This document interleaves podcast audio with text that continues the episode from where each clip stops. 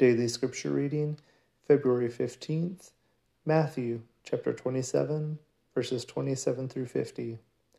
Then the soldiers of the governor took Jesus into the governor's headquarters, and they gathered the whole battalion before him.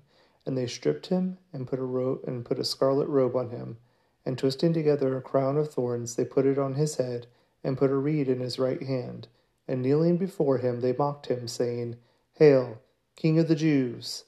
And they spit on him, and took a reed and struck him on the head. And when they had mocked him, they stripped him of the robe, and put his own clothes on him, and led him away to crucify him. As they went out, they found a man of Cyrene, Simon by the name. They compelled this man to carry his cross. And when they came to a place called Golgotha, which means place of the skull, they offered him wine to drink mixed with gall.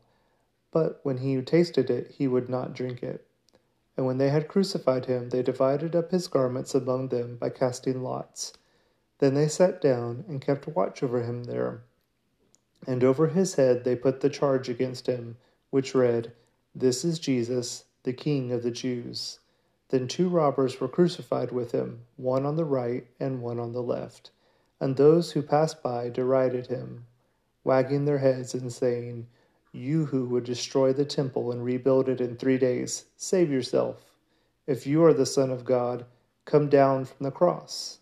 So also the chief priests with the scribes and elders mocked him, saying, He saved others. He cannot save himself. He is the King of Israel. Let him come down now from the cross, and we will believe him. He trusts in God. Let God deliver him now, if he desires him. For he said, I am the Son of God. And the robbers who were crucified with him also reviled him in the same way. Now from the sixth hour there was darkness over the, all the land until the ninth hour. And about the ninth hour Jesus cried out with a loud voice, saying, Eli, Eli, lama sabachthani, that is, My God, my God, why have you forsaken me? And some of the bystanders, hearing it, said, This man is calling Elijah. And one of them at once ran and took a sponge, filled it with sour wine, and put it on a reed, and gave it to him to drink. But the others said, Wait, let us see whether Elijah will come and save him. And Jesus cried out again with a loud voice and yielded up his spirit.